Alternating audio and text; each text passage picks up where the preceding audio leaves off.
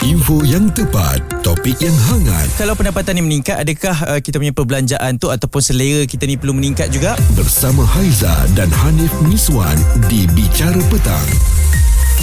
Buletin FM. Terus dengar bicara petang di Bulletin FM isu semasa dan info terkini. Masih lagi bertemankan Haiza dan juga Hanif Miswan. Kita dah masuk jam baru jam 5 petang pada hari ini. Ya, masuk jam 5. Ah, inilah benda-benda segala apa yang terbuku dalam hati ke yang kita borak kat kedai kopi ke. Semua kita nak bawa sekarang. Uh, tapi ki- saya nak tanya, Ah, kenapa apa tu? kedai kopi je borak mesti kita nak bawa sekarang? Kenapa kedai-kedai lain tak boleh? Sebab selalu kita pergi kedai, Ah. kita min air paling selalu kita order. Ah, Makan kita jangan order. okey. Jadi paling benda paling sedap adalah kopi. Okey. Ah, walaupun kadang minum pening ya. Mm-mm, okey, Ah, baik. Okey, cerita di kedai kopi ni ah. selalu kita akan bawa isu-isu yang berkaitan dengan uh, pasal rumah tangga. Okey. Uh, minggu lepas kita buat kisah rumah tangga kan. Mm-mm. Tapi minggu ni uh, sebab terlalu banyaklah Nip yang berkongsi tentang ibu mentua. Ya. Ya, uh, yang kita tengok ni daripada Ainul Nunana. Dia kata suri rumah ibu dan isteri di luar sana. Apa khabar? Awak semua okey ke? Rasa sedih lah saya baca satu mesej ni. Rupanya ada orang hantar mesej kat dia. Okey. Sa- saya cuma nak luah. Jadi ibu ni stres ya. Lagi-lagi uh, seorang housewife yang duduk di rumah mentua. Mm-mm. Saya ada degree holder tapi saya uh, berkorban segalanya untuk bersama dengan suami saya. Mm-mm. Suami saya baik tapi itulah stres sebab akan stres jaga anak-anak dan mentua. Saya pernah makan extra Panadol untuk uh, harap-haraplah saya ni boleh pengsan ke, boleh koma ke. Allahu. Sebab saya terlalu stres juga. Mm-mm. Sorry, saya saya tak ada siapa yang saya nak luahkan perkara ni. Dia kata Mm-mm. jadi benda ni dah terlampau sensitif untuk dibincangkan bersama dengan orang yang terdekat. Ya betul. Jadi Hmm. ini saya kira dilema yang memang saya percaya uh, perkara pertama kalau nak Hmm. berkahwin tu Aizah kan Ya. dia akan menjadi satu persoalan utama lah. Kita ni nak duduk mana? Nak Ah. duduk dengan mertua ke ataupun kita ni nak beli rumah baru ke nak menyewa ke kan? Hmm, hmm, Dan kadang-kadang uh, ada ibu bapa ni kalau ada yang mendengar sekalipun kot-kotlah bersetuju atau tidak dengan saya ni kan. Hmm. Ada golongan ibu bapa juga yang memang nak anak-anak dia Ada depan mata? menantu pun Mm-mm. duduk sekali. Mm-mm. Jadi mereka mungkin fikir alah yang kecil-kecil tu kita akan tutup sebelah mata je kan. Tapi Mm. persoalannya adakah betul kita akan tutup sebelah mata? Itu mula-mula lah Mm-mm. kan. Tapi bukanlah kita nak kata semua ibu mentua macam tu ni. Ha. Ada yang okey, ada Mm-mm. yang memang kepala sama dengan kita. Setuju. Tak ada masalah. Baik menantu lelaki, menantu perempuan. Tapi bila ada juga yang berkongsi macam sebelum-sebelum ni Aizah pernah baca, dia nakkan menantu dia tu uh, kalau boleh jangan bawa keluar anak dia daripada rumah. Wow. Ah, itu syarat-syarat ah, dia. Apa-apa pun kahwin, sinilah rumah kau. Ah, apa je tapi bagaimana dengan hati menantu? Betul. Dia pun ada mak, dia pun ada ayah. Wak Imah kalau mak ayah dia dah meninggal pun, Ya. dia ada keluarga, dia beradik. dan kan, kemudian ada ada perdebatan jugalah tentang Mm-mm. uh, kalau yang lelaki ni duduk rumah mentua macam mana, Mm-mm. kalau menantu perempuan pula duduk rumah mentua macam mana. Ha, Ya. sebab kalau saya mungkin lelaki ni boleh tahan sikit lah kalau diberikan pilihan untuk duduk rumah mentua. Mm-mm. Sebab lelaki ni kadang-kadang dia macam ambil tahu tak tahu je. Mhm. Tapi kalau yang perempuan ni Haiza, Mm-mm. uh, nak bangun salah, nak duduk salah, masak salah takut tak sedap. Ya. Tak masak pun salah takut dikatakan pemalas pula. Ah, Ya. jadi dilemanya di situ. Betul. Sebab itulah ada lagu ni. Ada ibu yang cerewet Mertua Tiap hari bising-bising Mengomel Menantu jadi sasaran Serba salah Dan tak kenal Ya, sebuah lagu lama tajuk dia Mentua dan Menantu Mm-mm. daripada kumpulan T Good Man, okey. Ya. So kenyataannya memang ada. So kalau anda nak luahkan segala rasa tentang ibu mentua, kita tak ada tak ada kata nak yang baik ke yang tak baik ke Betul. apa sahaja. Boleh call kita 03 7722 5656. Atau WhatsApp pandangan anda, perkongsian anda, cerita anda di 0172765656. Ini Bicara Petang, Bulletin FM.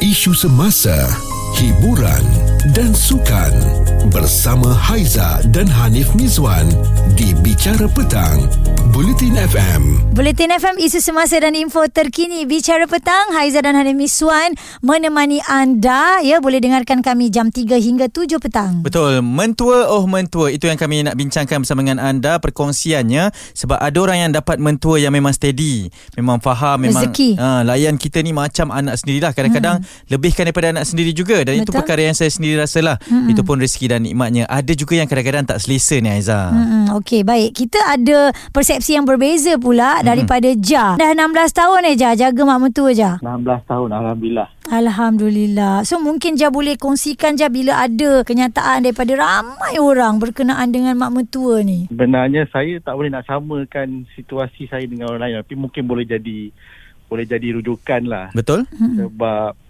Kes saya ni sebab saya daripada mula-mula kahwin saya terus uh, apa ni mula-mula saya duduk dengan orang seorang mertua. Okey. Lepas tu dah beli rumah, Mm-mm. mertua ikut saya Okey. orang rumah. Mm-mm. Ha, so selama tu lah kita orang menjaga tak, tak pernah tapi orang cakap saya alhamdulillah sebab mertua saya jenis dia tak masuk campur. Hmm. Ha, tapi orang cakap kele, uh, dia ada pro and cons lah. Hmm. Biasanya mentua perempuan ni lain sikit, mentua lelaki lain sikit. Alhamdulillah arwah mentua lelaki saya memang sempoi. Hmm. Alhamdulillah. Perempuan ni biasalah dia dia tengok anak dia. So tu dia akan ada rasa eh tak boleh macam ni ni.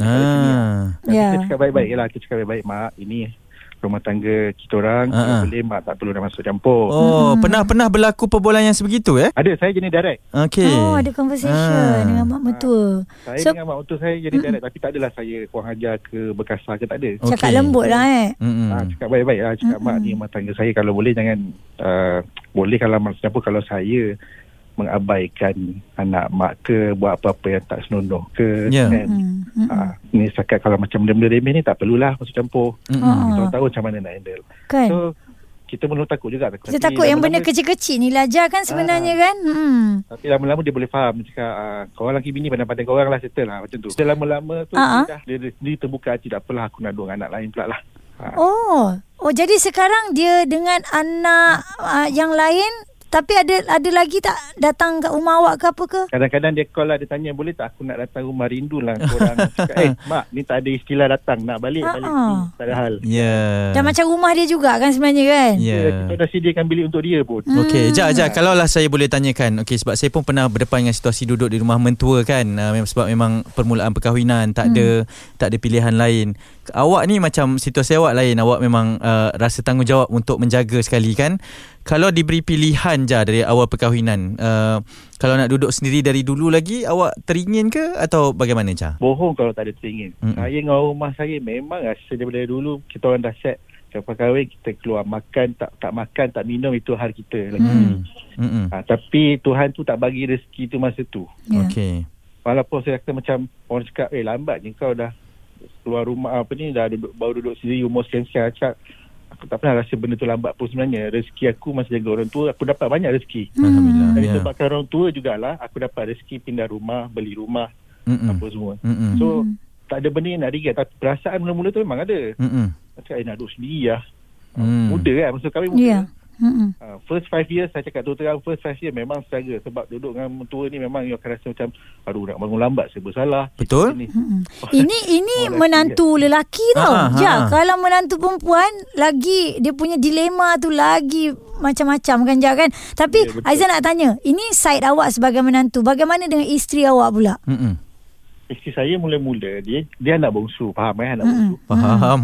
Sangat. Ha. dia lima beradik dia anak bongsu so apa-apa dia daripada sekolah sampai kerja dia memang dengan mak bapak dia Okey. itu satu part yang saya betul-betul kena faham Mm-mm. dan saya kena pelan-pelan educate okey sekarang kita dah kahwin Mm-mm.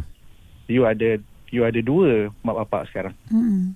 ha, macam mana I treat mak bapak you macam tu you treat mak bapak I Hmm. So first five years macam saya cakap tadi mula-mula memang struggle lah. Macam-macam lah biasalah. Kan. Hmm. Orang kahwin, anak bongsu baru kahwin. Apa-apa nak mak bapak dulu. Betul? So kita faham lah. Kita cuba sabar lah. Yang penting sekali sabar lah. Benda tu memang nak kena sabar.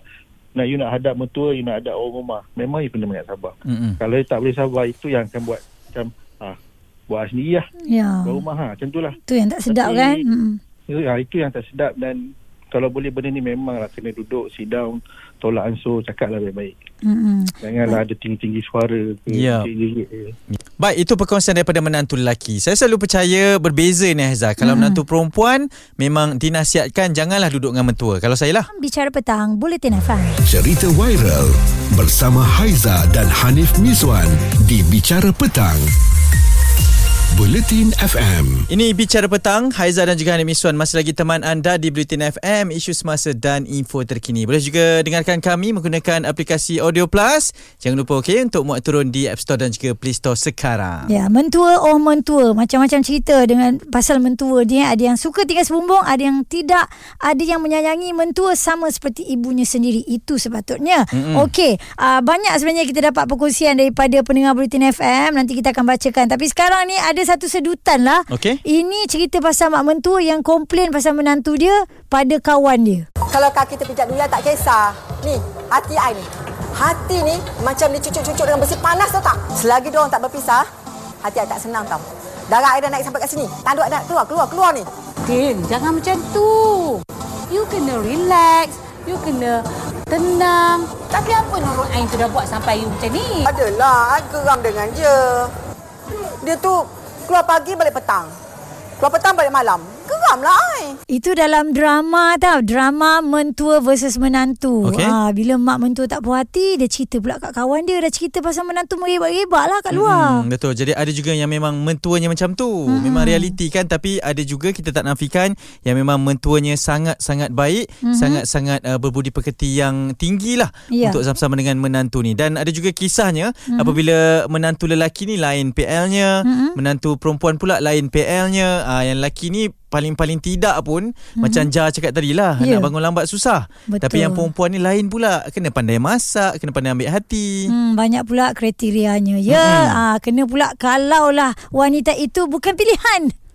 Ah, Okey, betul kan? juga. Ah, ah. Payah macam tu eh. Ini Bicara Petang Bulletin FM. Ini Haiza dan Hanif Miswan di Bicara Petang, Buletin FM. Anda masih bersama dengan kami di Bicara Petang Bulletin FM isu semasa dan info terkini. Haiza dan juga Nemi Swan masih lagi menemani anda dan kita masih lagi berkongsi lah Haiza mm-hmm. berkenaan dengan ibu mentua terutamanya mm-hmm. dilema seorang anak ni nak duduk sama-sama ke tak ataupun awak ni ibu mentua tapi bila ada menantu lain pula ceritanya Haiza. Okey, itu kita boleh kaitkan juga dengan isu yang ni ni eh bila Mm-mm. cerita pasal duduk rumah ibu mentua. Bukan saja ada menantu yang seorang ni, ada menantu lelaki lain juga. Ramai pula yang duduk dan dikongsikan oleh uh, Laila ni dia kata dia mengalami masalah yang sama, faham sangatlah situasi yang macam apa wanita-wanita lain lah kalau berada di rumah mentua. Mm-mm. Sebab saya uh, fikirkan macam mana tahu, sangat memenatkan nak pakai tudung 24 jam. Okey? Okey kita faham bila rumah sendiri dia bebas kan sebab uh, hanya ada suami dan juga anak-anak kan. Nak masak kena pakai tudung, berpeluh bau tudung kena tukar lagi lain. Nak keluar bilik sekejap kena pakai macam nak jalan-jalan. Ah uh, kena elok lah kan Betul. maksudnya. Bilik bila bila ada anak nak susukan anak kena masuk bilik, nak baring rehat pun segan. Waktu saya mengandung dia kata saya sangat stres dan tiap malam saya menangis sebab stres seharian. I kena berpanasan berpeluh. Wow. Ah, Okey, faham ini tak? satu perkongsian yang mungkin kalau kita dengar pun kita rasa tak sanggup kan. Hmm. Dan ada juga satu perkongsian yang dikongsikan oleh seorang menantu perempuan juga. Katanya, uh, mak saya tinggal dengan seorang tapi tak banyak cekadak nak ajak anak-anak setia sekali. Hmm. Dia siap cakap kalau boleh tak nak menyusahkan anak-anak sebab tahu dalam rumah. Okey, ni menarik eh Heza. Hmm. Dia kata dalam rumah tak boleh ada dua permaisuri. Yes. Tak boleh ada dua queen katanya. Tak boleh ada mak dan juga menantu ataupun isteri. Mm-mm. Jadi sebagai lelaki betul kita akan sentiasa tersepit lah. Jadi nak jadi anak bertanggungjawab ni katanya tak susah pun. Mm-mm. Boleh je kalau betul-betul keadaan tu maksa dan tak nak tinggal sama-sama boleh je sewa rumah dekat-dekat. Nak dengan tak nak je katanya. Ha, alah tapi kalau duduk jauh nak balik boleh je balik. Tak Betul. ada masalah kan. Ha, Sama Ha. juga nak ataupun tak nak je. Ya, daripada Hmm. Niza ni dia kata mak saya pun selalu pesan dah kahwin jangan duduk dengan mentua. Ya, tak kisah sebelah Mhm. lelaki atau sebelah perempuan cari rumah sendiri. Tak kisahlah awak nak sewa ke apa ke.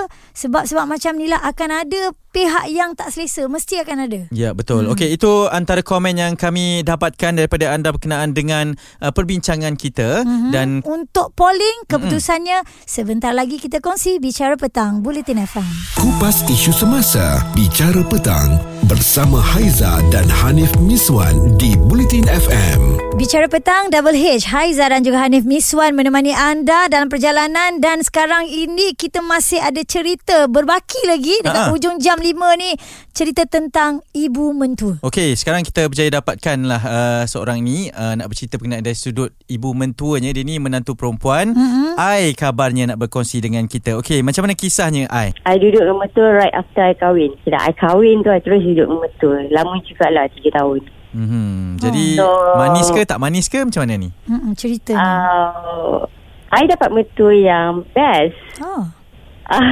Mhm. Unfortunately, I tak ngam dengan the sibling. Eh, Tak tak ngam dengan? dengan adik-beradiknya. Oh, adik-beradik. okey. Oh, duduk sekali dalam satu rumah lah. Hmm, masa first year I kahwin tu, I tak duduk adik-beradik I tak ada sebab mostly diorang kat overseas. Mm-mm. Mm-mm. Uh, cuma ada seorang je yang dekat Malaysia. So, yang tu lah yang I tak berapa ngam lah. Okey, so, ap- apa yang bila- membuatkan tak sebulu tu? Mhm.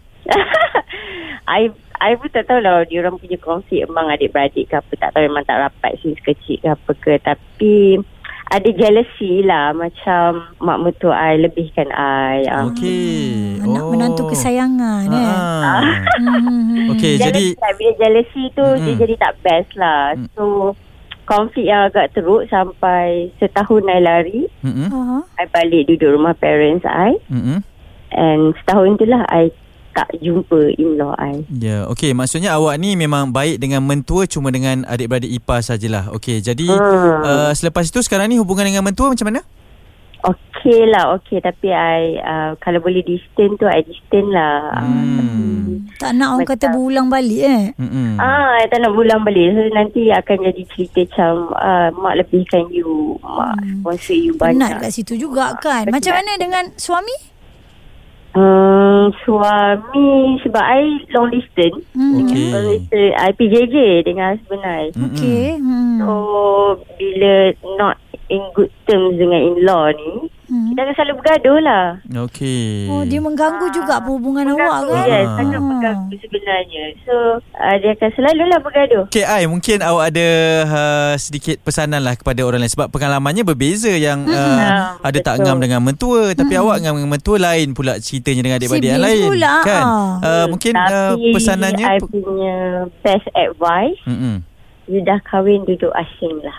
Hmm. Hmm. Ini pilihan yang terbaik kan sebenarnya? Yes, the best sebab I dah pernah duduk dengan in-law, I dah pernah duduk sendiri. I, I nampak lah perbezaannya tu. Lebih harmoni bila you duduk asing. Ya. Tak kisahlah in-law you sporting ke, tak sporting ke. Mm-mm. Mesti akan ada konflik. Hmm. Kita tak tahu pula daripada side uh, suami kita ke ataupun pasangan kita kan. Yep. Baik. Alright. Nampak yang indah je. Mm-mm. Orang tak nampak yang tak indah. Dia tanya kita dah cerita kan. Betul. Dah, dah kahwin duduklah sendiri. Okey, Ai terima kasih banyak. Alright, thank you. Alright, bye-bye. Bye. Tu dia. Wanita punya perasaan pula. Dah hmm. dengan mentua baik dengan ipar duai pula. Betul. Kan? Jadi dengki tu lain pula macam perginya kan. Okey, kita nak kongsikan keputusan di Twitter kita macam mana Haiza? Okey, polling untuk kita. Kalau kita tengok ya, tinggal berasingan tetap menjadi pilihan bersama. Okey. Pertama 74% uh, Kalau kita tengok Pilihan yang paling sikit Persennya adalah Tinggal bersama mentua Iaitu 5% Oh, 5% je yang pilih pilihan tersebut. Ada juga yang pilih Cari pasangan yatim piatu Okey, Yang maksudnya mak ayah Ayah dah tak ada Uh, yang tak perlu nak uh, Nak kisah berkenaan dengan isu ke. ni lah. Mm-mm. Okey, itu pilihan masing-masing. Apapun semoga bermanfaat dengan perkongsian yang kami bawakan dan ingat pilihan adalah mengikut keadaan masing-masing. Tiada jawapan yang betul 100%, tiada jawapan yang salah 100%.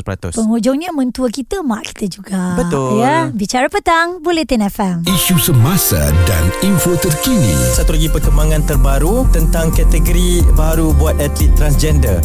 Bersama Haiza dan Hanif Miswan di Bicara Petang.